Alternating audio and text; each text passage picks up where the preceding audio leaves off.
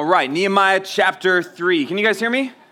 Yes? It's on, right? Oh, I'm tripping out. Okay. Nehemiah chapter 3 is the, the text that we're going to be in today. And uh, man, really looking forward to getting back into this book. It has been uh, awesome going through it so far. This is part four uh, of, our, of our series, the fourth message. And, and we made it to chapter 3. Um, as a reminder, that the name of the series is Rebuild, and it is study through the book of Nehemiah. We're going to go from chapter 1, where we started, and we're going to go all the way to chapter 13. And um, just as a, a, way of introduction, the title of the message is Next to. It'll make sense shortly, I promise. But just put Next to as the title for today. And um, have you guys ever, you know, the, you know the V formation that birds make? You guys know about that? You know, birds fly in a V. If you don't, then just look up next time you see some birds, and they're typically fly, flying in a V formation. Now, I'm not super studious in this way, and I don't know all the science behind it, but I know that it's a genius design. Uh, science has still not been able to really fully grasp and understand um, completely the, uh, the result of that and uh, the, the benefit to the birds, but uh, in, in essence, it enables them, right, to kind of, they, they change off if you don't know, right? There's one that starts in the, the, the top of the, of the V and then they move their way back and they're actually able to slow down some of their, um, some of their flapping when they're in the back and take a rest and they transition to be able to fly over long distances. That together uh, with drafting and different things that the air produces, together these birds are able to fly farther than if they were alone. Uh, and just a couple other things that, that God has created in this way. Uh, have you guys ever watched ants before? Not like the movie ants, but like ants, like the little insects, right? Um, man, they're amazing little creatures. You probably hate them as I do when they get everywhere and all over your food and it's just, or in your bathroom. Why do they like the bathroom? Is it the water? I don't know. Um, but right, ants are incredible beings. Maybe you've heard that, right? It can, it can like um, carry, you know, three times its weight or something like that. Again, not a, not a scientist in this area of things. But have you ever seen, have you ever seen an, them pour cement in an ant hole? You ever seen them do that? It's amazing. Uh, that they'll get an ant hole, they'll pour cement in it. This is how we know that what they build down there. They pull up the cement after it dries, and they, there's just miles and miles long of tunnels and ways, and it's absolutely genius from what you and I would never know. And what one ant seems insignificant, when you have 10 million ants, uh, there's a whole lot that can be done. And God has worked this way in creation. There's so many different examples I can give you guy, guys that God has designed so much of creation that when it comes together and works, way more can be produced rather than alone. And in the same way, God works this way in his church. The same way he would work with the birds or the ants, he has created his church to be next to each other, to work together. Uh, the big idea or the theme of today that I want you to write down, and I'll give it to you, it won't be on the screen, but it's this. The big idea today is that God has designed his work to be done next to each other. Okay? God has designed his work to be done next to each other. You see, eternity is most affected when God's people do God's work together. Eternity is affected in the greatest of ways. More than what one person can do alone, God works with us together. And just as a recap quickly and in some context, if you have not been with us over the last handful of uh, weeks that we've been going through Nehemiah, if you can remember all the way back to Nehemiah chapter 1, when Nehemiah is just a simple old cupbearer in the, in the court of the palace of the king of really the world at the time. And, and he begins to pray and have a desire to go and rebuild Jerusalem. And, and we see this transition move then from chapter 2, where God gives amazing favor and blessing in the eyes of the king to Nehemiah. He finally, what we saw the last time we were together, he finally gets to Jerusalem, gathers everyone together, becomes the leader, and begins to lead. Well, chapter 3 is where the building of the walls begin to actually take place. Everything before this has been leading up to this very moment of chapter 3. But I want to warn you as we go into this Nehemiah 3 is a gnarly chapter. Everyone say gnarly. You know, gnarly is spelled with a G? That's crazy. That's pretty gnarly. Nehemiah chapter 3 is a gnarly chapter. Many times uh, there are many names, many locations, and 32 verses of simply that names and locations. Uh, it is, as we go through this, you will see so many different names. And even as, I mean, look at your Bibles right now. Just go through it. You'll see over and over again, it's this guy with a crazy name builds this wall with also crazy name. This other guy, he's along this side and he builds this gate. And this other guy, he builds this tower. And, and we see 32 verses of names and locations. But before we go into this, I want to remind you today that God is a God of intention and purpose, that he does nothing without specific reason. He has given us his word, and not one word out of this entire Bible uh, should be added to, and not one word should be taken away. That and you might say, well, even the chapters with like all those names, yup, God has designed them to be in there. I mean, think about it. If God has a book that He's going to give, every word is going to be intentional. And every name has a purpose and intention. You see, the Bible says that the volume of the book, meaning from front page to last page, that it, the entire Bible is written of Jesus everything that is in this book can be traced back to Jesus. And you're like, well, how and on earth are we going to do that today with a bunch of names and locations? Well, I'm excited to get into what God has for us today. Let's pray. God, we, we come before you, and as we come to this gnarly chapter with many names and locations, which can seem uh, boring or can seem on the surface as uh, unnecessary to put in here, Lord, we know that chapter three is put in there by you. And so we know, uh, Lord, as we come to this, that there are truths, there are principles, and there are promises and things you want us to know in here. And Lord, we know that by the end of today, that we'll have a greater insight of you. And so teach us today as we come to your word. In Jesus' name, all God's children said, Amen. Okay, so we are not going to read every verse, uh, which some of you should you should take a, a sigh of relief.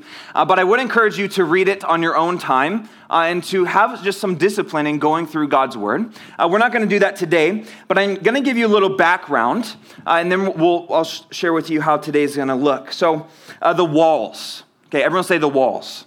The walls is what is being built. Remember, the Jerusalem walls are destroyed. Uh, they are unprotected, they are burned with fire. And so Nehemiah's whole job, the entire objective of this mission is to build what? Is to rebuild the walls. But just a little bit about Jerusalem. The distance around the city is not like the cities that you and I live in that the city that the distance around the city if you start from one point of the wall and go all the way around is a mile and a half you're like wow it's not that it's not that big it's only a mile and a half things were a lot different back then uh, but a mile and a half is still a decent ways for a wall to be that long. You see, the city was not, though, in a circular shape, it was more like in a triangular shape. Um, and I'll, uh, hopefully I can try to illustrate this to you guys. Okay, so if this is uh, one of the walls, okay, um, then one of the other walls, the, the east wall, would go down like this into a triangle, and then the west wall would come down like this into a triangle. Rather than a circle, it was more there was a big north wall, and then there was a large east wall and a large west wall, and not, there wasn't really any south wall. That wasn't a, a thing. And so that's kind of how the city is shaped. There were 11 gates and four different towers that encircled the mile and a half. And the wall, from what we know from archaeological discoveries, was approximately eight feet thick. It's pretty big. It's a pretty large wall, right? The walls that we have in our houses are like, you know, you, you hit into it and they're, you're like, why did my hand go through that so easily.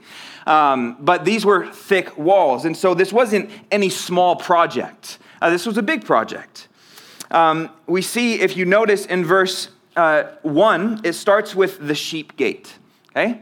And this is just for you to know. It starts with the sheep gate, and then if you look at verse 32, it ends with the sheep gate, meaning that everyone that is placed in specific locations, it is making a circular clockwise rotation saying that every piece of the wall is being built by different people, okay? Just some things to keep in mind. As I said, we're not going to read all 32 verses because that would take a while and you would make fun of me for saying all the crazy names and butchering them, okay? So we're not going to do that. Uh, but we will be tackling this chapter in a different way. We're going to do kind of two different sections. One, we're going to zoom out Okay, and we're going to see the chapter as an overview and what we can learn from it. And then we're going to zoom in and we're going to take a look at some few things uh, specifically. And so here's the bigger picture of the chapter. If you're writing notes, you can just put zoom out at the top of your page. Zoom out. Um, in a sense, you know, I, I described to you the city a little bit, how it's a triangular shape, walls about eight feet thick, it's about a mile and a half. Uh, for this first part, it's as if we are in a plane, or a helicopter, and we're looking down at what is going on. That there's all this building going on, all these different people building things, and you and I are gonna have a view from 30,000 feet up, a bird's eye view, an overview of what's going on, and we'll see that this building project as a whole. Does that make sense? So we're to zoom out, 30,000 foot view. And what I want you to take notice of is that there are over 28 times in this chapter uh, that these type, uh, this type of language comes up. Remember, when anything in the Bible is repeated, it is significant. Uh, and this is repeated quite a few times that whether it's next to him or next to them or next to that, that this word, that these words next to keeps coming up. And it's significant that right next to someone else is working another person, and the next to that person is another person. There are 42 groups mentioned. Write it down 42 groups mentioned, and 38 individual workers mentioned working on the wall, all with different tasks, unequal portions. And they're all different classes of people spiritual leaders, government leaders, people that just work in the workforce. And uh, David Guzik points out here that it's all about work. Everyone say work. It's all about work. Together, coordinated, that these people were assigned to these different locations, and all led by one man. Who's that? Nehemiah. It's all led by one man. But all these people are working together. Warren Wiersbe says this, I want you to write it down. No one can do everything, but every person can do something. No one can do everything, but every person can do something. Now, I don't think you know where, maybe you do, maybe you know where I'm going with this. But you see, every man was appointed a task, and each had different parts of the walls to build on, but there was one goal, one objective. What was it? Finish the wall, build the wall. Now, the goal today is not to encourage you guys to become these master buildsmen and we're gonna, we're gonna rebuild the wall because that's what God wanted them to do, so that's what God wants us to do. No, you and I have something different to build. You see, in 1 Corinthians 3, Paul mentions himself as a fellow worker or a fellow builder with God. A co laborer, literally a co worker. And it's amazing to think that God would look at you and I today and say, I want to work with you, that I want to work even next to you. See, if so with God, if God would consider us as a fellow worker, how much more would, should we look at one another as fellow workers? 1 Corinthians chapter 12. I want you to put your little tassel in Nehemiah and turn to 1 Corinthians chap- chapter 12. Now, if you don't know yet, I'm relating what is going on here uh, with Nehemiah in this building process to what God would want to do through you and I as the church. Right? We sung about that a moment ago. How we are the church. We're the bride of Christ. Uh, but we're, God did not leave us here to do nothing. He left us here to do work. How are we to work together? Well, we are to work together next to each other. You see, Christianity is not about a one man show, but many people coming together with one objective and one goal, and that is to build the church of God. 1 Corinthians 12, we're going to start in verse 12, and we're actually going to read down to verse 27. It's a few verses, so be sure to, ta- uh, to track along as we go. You guys there? 1 Corinthians verse 12, uh, chapter 12, verse 12 says this For as the body is one and has many members, but all the members of that one body, being many, are one body, so also is Christ. That there is, have you guys ever heard of the term the body of Christ? Right, that's what you and I are. We are, as the church, we are the body of Christ. Verse 13 For by one Spirit we were all baptized into one body, whether Jews or Greeks, whether slaves or free, and all, and have all been made to drink into one Spirit. He says, whether you're Jew or Greek or slave or free, despite your social status or your background or your ethnicity, there is one thing that we have in common is that we have been baptized into the faith of Jesus, and there's one Spirit that the same spirit that's in me, if you're a believer, is the same spirit that's in you. We have something that unites us and brings us together, and that is God's spirit. For in fact, the body is not one member, but many. Whenever you see the word member here, you can insert the word part. That the body is many parts, not just one part. And that makes sense, right? Our bodies have different body what? Parts. It would be weird if we only had one part to our body, right? It wouldn't work. It, the, the function wouldn't work. And so, listen, as Paul begins to illustrate this, he says, If the foot should say, Because I am not a hand, I am not of the body, is it therefore not of the body? Or if the ear should say, Because I'm not of eye, or not an eye, I am not of the body, is it therefore not of the body? If the whole body were an eye, where would the hearing be? If the whole were hearing, where would be the smelling? But now God has set the members, each one of them, in the body just as He pleased. That God is the one who has assigned you a specific role within the body or the church of Christ. Similar to our text today in Nehemiah 3, each person was assigned something different. If they were all assigned one place on the wall, you'd have one really tall wall with that wasn't surrounded but each person needed to do the task that was given to them to be able to complete the task, okay? Verse 19, it says, And if there were all one member, where would be the body? Or where would the body be? But now indeed there are many members, yet one body. And the eye cannot say to the hand, I have no need of you, nor again the head to the feet, I have no need of you. No, much rather, those members of the body which seem to be weaker are necessary.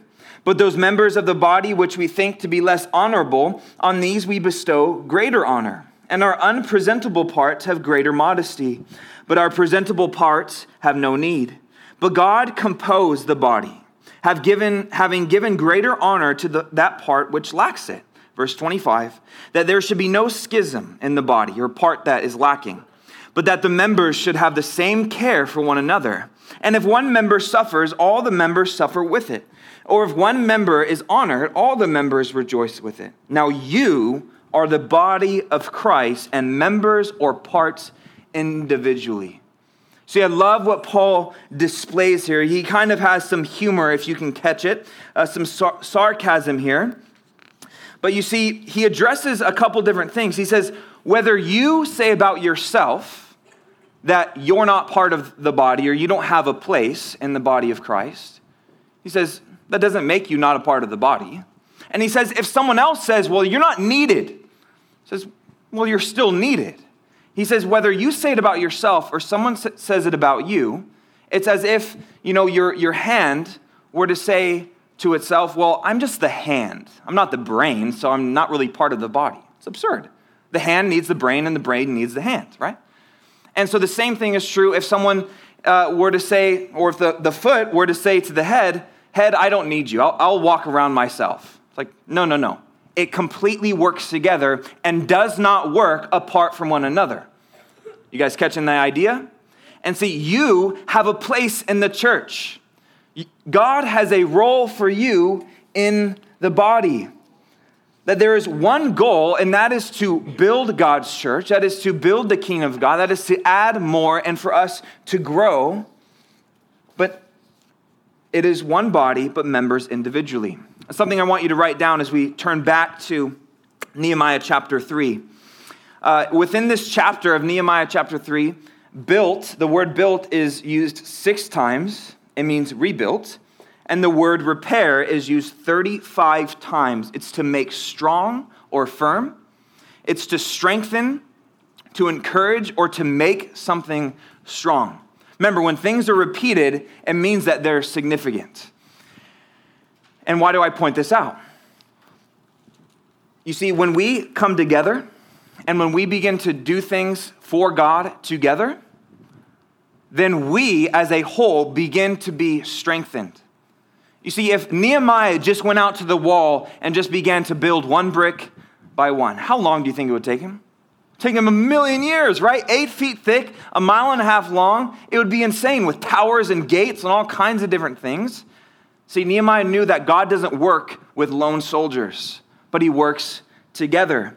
And he knows that when it comes together, that we, we are able to repair each other. You see, you and I aren't called to build walls, but we are called to strengthen or to repair one another. Ephesians chapter 4, verse 12 says this about God's church and the body of Christ. You can note it down. It says, For the equipping of the saints, for the work of ministry, for the edifying of the body of Christ. Do you see that word edifying? It's a very similar word to the word repair. You see, church is kind of like a repair shop. That when we come together, uh, that there is a building up of the church, that there uh, is a strengthening of one another. It's awesome. It's the way that God has designed it. But when we try to just do church at home by ourselves, it just doesn't work the same. That though we have our personal relationships with God, there's something that God does when his people come together for one purpose. When the purpose is him, God begins to strengthen and grow and it is awesome, and it's how God moves, and it's how God works. Uh, there's a guy here at the church. His name's Pastor Dennis. Anyone know Pastor Dennis? Uh, super awesome guy. He's like a walking Bible dictionary. It's amazing. I call him all the time and ask him, Dennis, Pastor Dennis, how, I don't know what to do with this Bible verse, and it's, it's awesome. Super good, good guy, but he always says, I hear him say to new believers, he's, he's a, over the new believers ministry, and he always tells them the importance of the body getting together, and he uses the example of hot coals. Uh, any of your dads use charcoal barbecues? Uh, it's a little bit more work, but pretty, pretty good tasting stuff that comes out of it. But if you imagine your dad going to his barbecue and having one coal and trying to light that, and then trying to like cook dinner for you guys, how quick would that one coal go out? But what if you have a whole bunch of coals, you light them on fire, they work together to keep each other warm, to strengthen one another. Same way that God has intention for the church. Why is church important? Why is doing God's work and serving Him important? Because it strengthens us, it repairs us. Hebrews chapter 10, verse 24 and 25 says this And let us consider one another in order to stir up love and good works, not forsaking the assembling of ourselves together, as in the manner of some, but exhorting one another, and so much more as you see the day approaching. You see, it's important to come together. We are the ones that stir one another up and begin to strengthen and repair so that when we go back out into the world, we're able to build. We're able to advance God's kingdom and share with people and begin to do things for the Lord. It's awesome. But you see, any small gap in the wall, let's come back to Nehemiah 3. Say if one of the portions uh, or one of the people decide, well, I don't really want to build my wall. It's, the whole rest of the wall is built. It's just my section. It's just one little hole in the wall. You see, any gap in the wall would compromise the entire structure. Have you guys ever seen um, movies where they have um, you know, some kind of, where it's like back in the day when they had walled cities and, and maybe the, the people are trying to attack, they'd always be looking for a small gap, right? They'd always be looking for what is the weakest point of entry, that they would go to the gates because the gates were really the, the weakest part in the wall. But imagine if there was a walled city that had just an open hole. When the enemy is to come, he gets in right away, no problem. He doesn't have to try to climb over the wall, he doesn't have to try to bust through.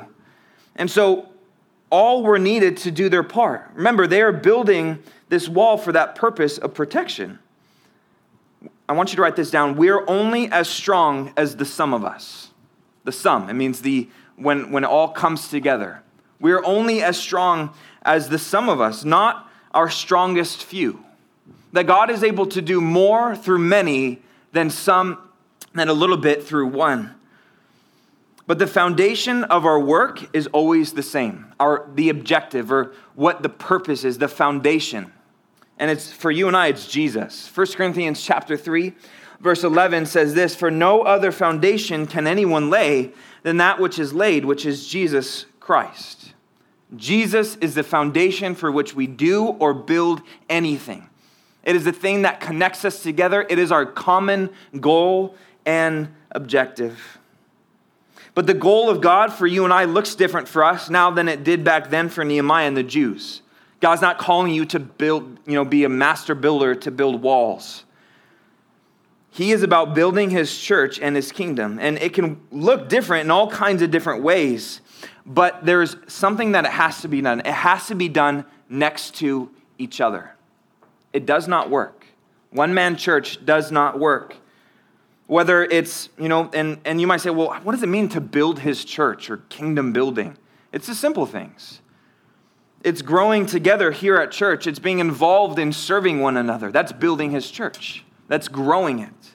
Or maybe it's evangelism, sharing the Lord with someone so a soul is added, building, increasing. Maybe it's reaching the physical needs of people to bring spiritual healing. It's building his kingdom. And so the question for you today is what is your part? Where do you fit in the body of Christ? Where is your place on the wall? People are building. God has called them to, He has assigned them to. And where are you at? Are you there hammering away? Are you there putting one brick after another? Are you there on the sidelines just sipping tea? Where is your place? God has a place. He's, he's called you to do something here and now, your age, your home, your school, your city.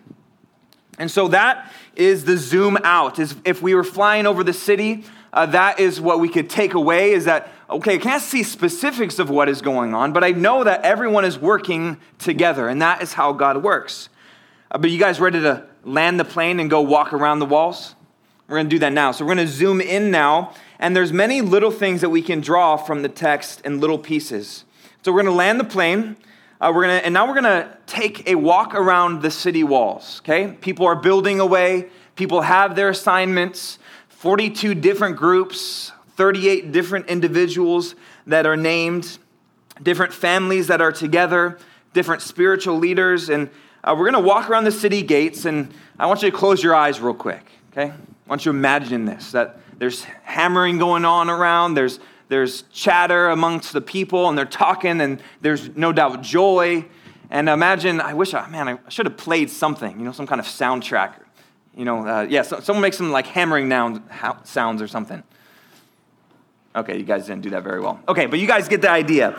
We're gonna we're gonna walk around, and so there are seven different things that we're gonna now zoom in, and uh, we're gonna take a look at. There's we could spend all day on here, uh, but we're gonna just gonna take a look at seven different things that you and I need to keep in mind while seeking to serve God and to build His church, to be a part of the body. Okay, you guys ready?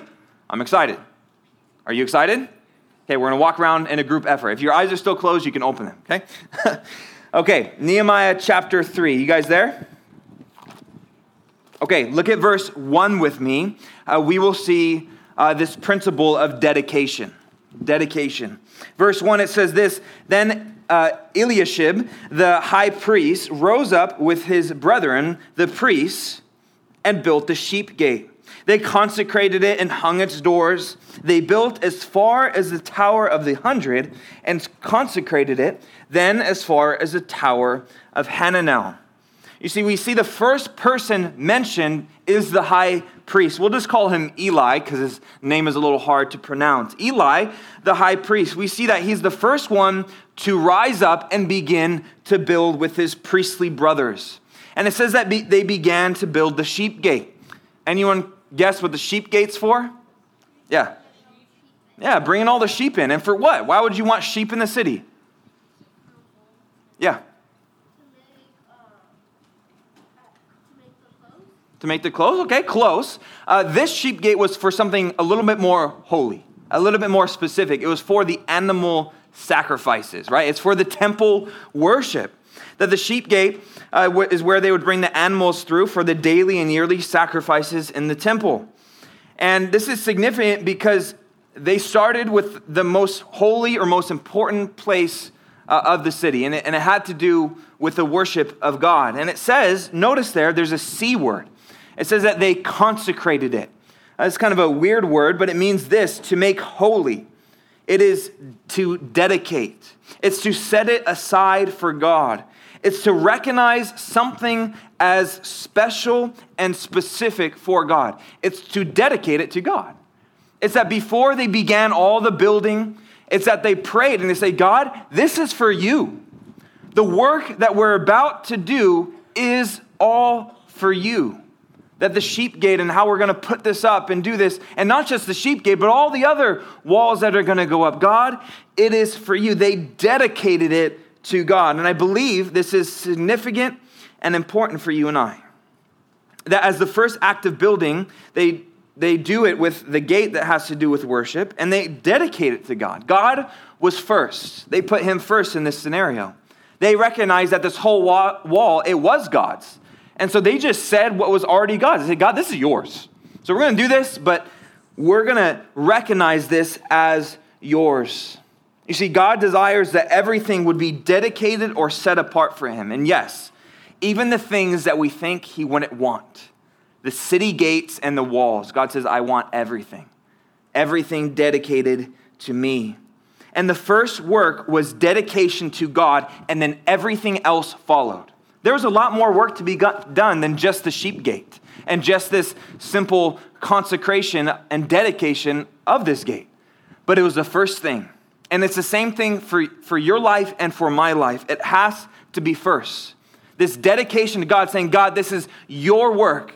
My life is your life. Colossians 3:17 says this, and whatever you do, in word or deed, do all in the name of the Lord Jesus, giving thanks to God the Father through him. That the first act when serving God or seeking God, I want to be a part of what you're doing. I want to be a part of that part of the body that I have. I know I have a part and I know I have a call. The first thing is it has to be dedicated for Him. The motive is everything. And we are to dedicate ourselves to God. And then whatever we do, we say, God, this is yours. However small we might think it is. Very important. As the spiritual leader of Israel, Eli set the tone. We see that his hard work here set the tone, and everyone else began to follow. And I think that's important for us to know. But unfortunately, I have some bad news for you guys. Uh, this is something that we won't see on until later. Uh, but Eli, he started really well. That as the high priest here, we see that he did the right thing. But just because you start well doesn't mean you finish strong. You guys hear me? Just because right now you're doing great with the Lord. There's people that that we know that they went through the junior high ministry and they were strong. I know I can think of someone specifically. They were walking with the Lord and it's been about three years and they're away from him. They don't want anything to do with God. So just because you start well doesn't mean you finish strong. And well, how did uh, Eli end? Uh, well, Nehemiah chapter 13, I don't want you to turn there. Nehemiah 13, verse 4 through 9 talks about how he allied with Tob- uh, uh, Tobiah, the enemy, that he approved um, to give his, his daughter um, over to Sanballat's daughter, one of the, the enemies uh, to his daughter, sorry, his son to his daughter. And it talks about Nehemiah 13 how he prepared a room in the temple, in the house of God, for Tobiah to come and stay. That he basically invited the enemy into God's house and provided and began to give him, the enemy, uh, who was against the building of the walls, began to give him what was rightfully the priests. They began to disobey God and not listen. And so, what I want you to write down is that dedication to God is not a one time decision, but an everyday choice. It's an everyday choice.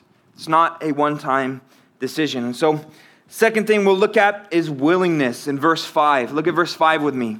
It's that as we serve God and seek to be a part of the body of Christ, we need to be willing. Verse 5 it says, Next to them, the uh, Tekoites made repairs, but their nobles did not put their shoulders to the work of the Lord. We see here that there is a mixed group of these uh, Tekoites. It's kind of a funny name. But the first group is the workers who, yes, is that they repaired the gate. But it says that they're nobles, though, meaning uh, the ones who were in governing authority over them, it says that they refused to work on the gate. It says that the nobles wouldn't put their shoulders, or it means that they wouldn't bend their necks to be able to do the hard labor. But notice, look at verse 5. It says that they weren't willing to do it to their Lord. To their Lord, for God. They weren't willing to do it for God. And you see, this is an issue, not, it's not that they couldn't. It's not that the nobles were like disabled and they were like, oh, sorry, just, you know, broken leg. It's not that at all. It was an issue of submission and it was an issue of willingness. It's not that the nobles couldn't, but it's simply that they didn't want to. And we don't know exactly the reason, but it seems that the seems like the root of it would be pride. They were the nobles, they were the governing officials of this group of people. So like, no, we don't we don't do that. We're we're above that. And pride began to set in. And this is the problem within serving God. God can't use an unwilling person. God, God can, can change you and, and qualify you and make you able, but willingness is a huge key. And you notice the contrast, though, with the other uh. If you look in verse 27, look in verse 27, these people come up again. It says, After them, the Tekoites repaired another section next to the great projecting tower as far as the wall of Ophel. That the Tekoites, the, the ones that weren't the nobles that had put the work in, that they do more work, un- unnecessary for them, that they get done with their section and then began to go help someone else repair. And we see the contrast here. The nobles unwilling to work. I'm above this.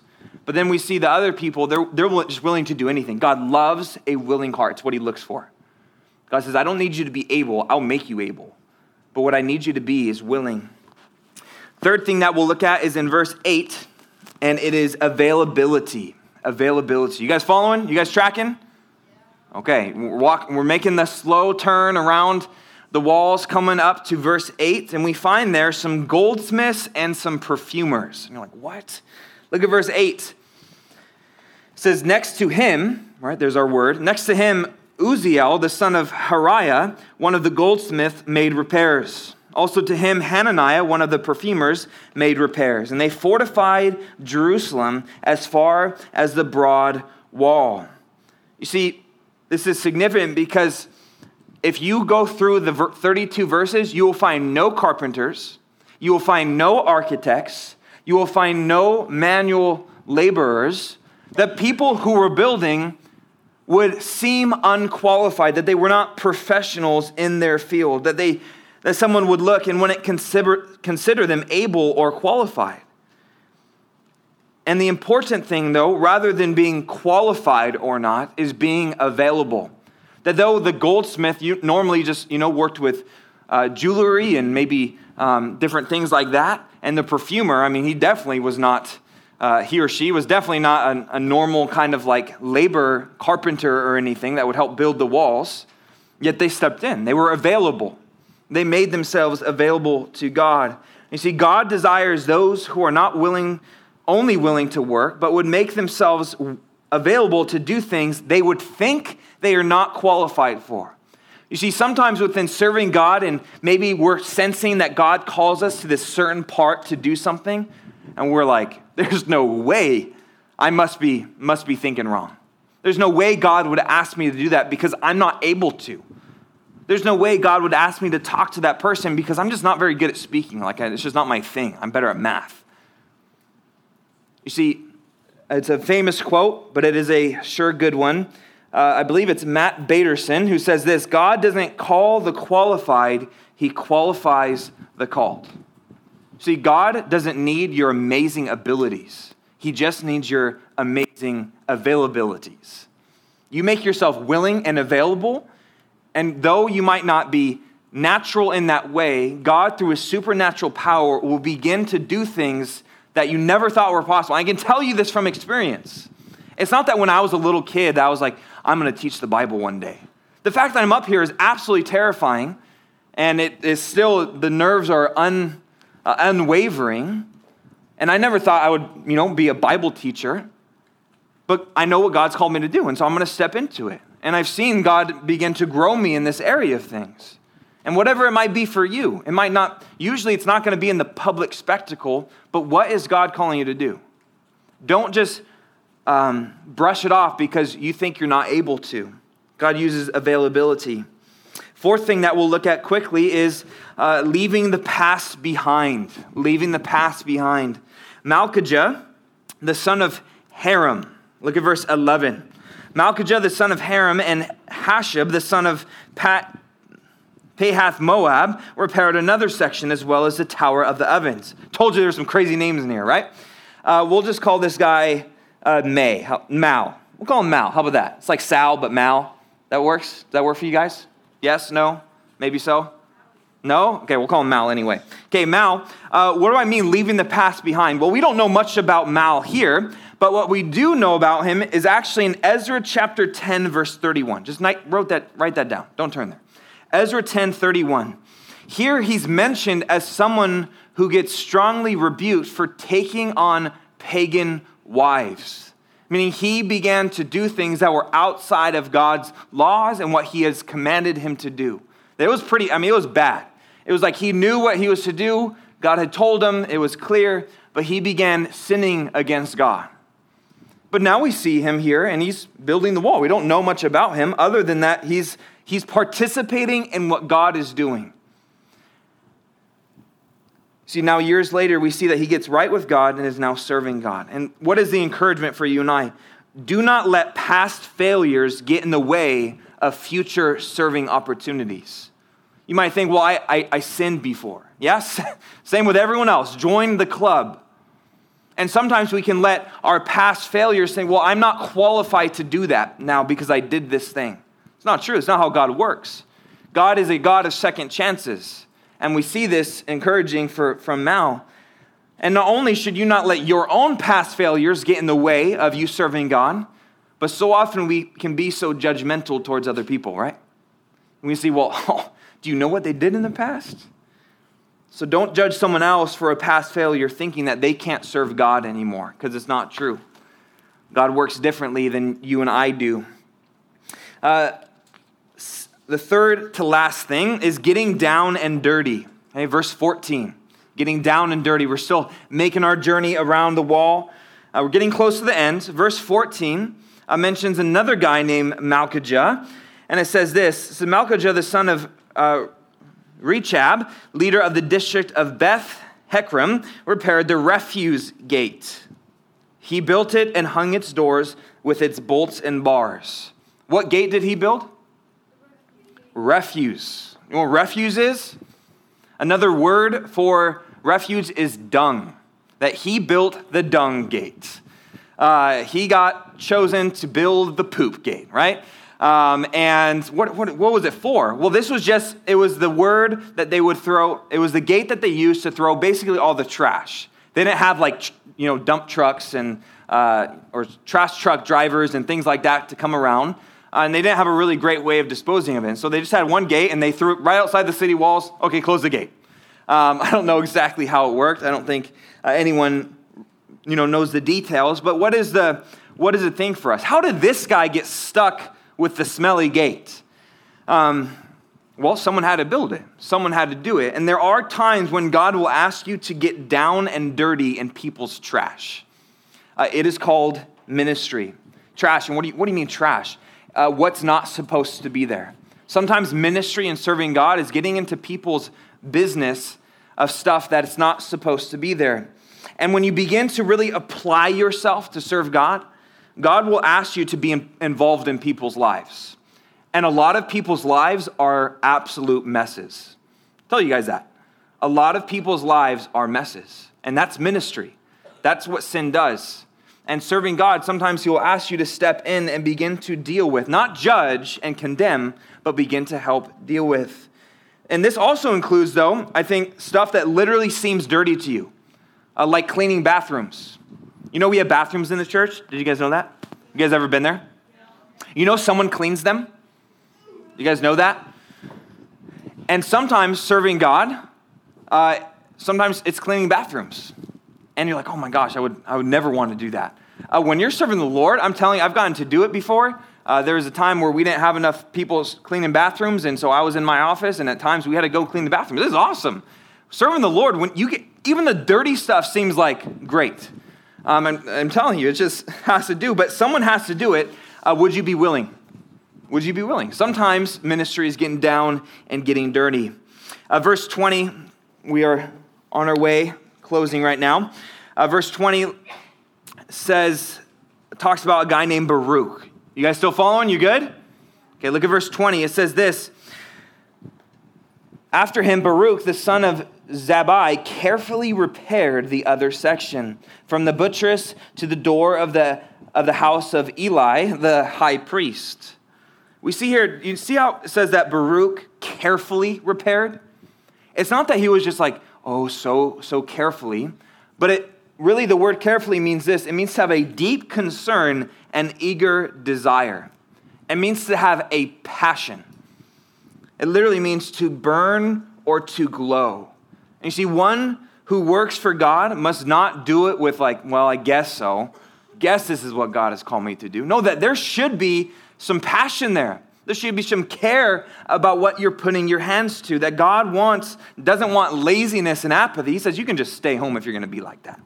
He says, I, I, I believe 100% God desires enthusiasm and passion and, and hard work. And it's awesome. It's a privilege to be able to serve the Lord.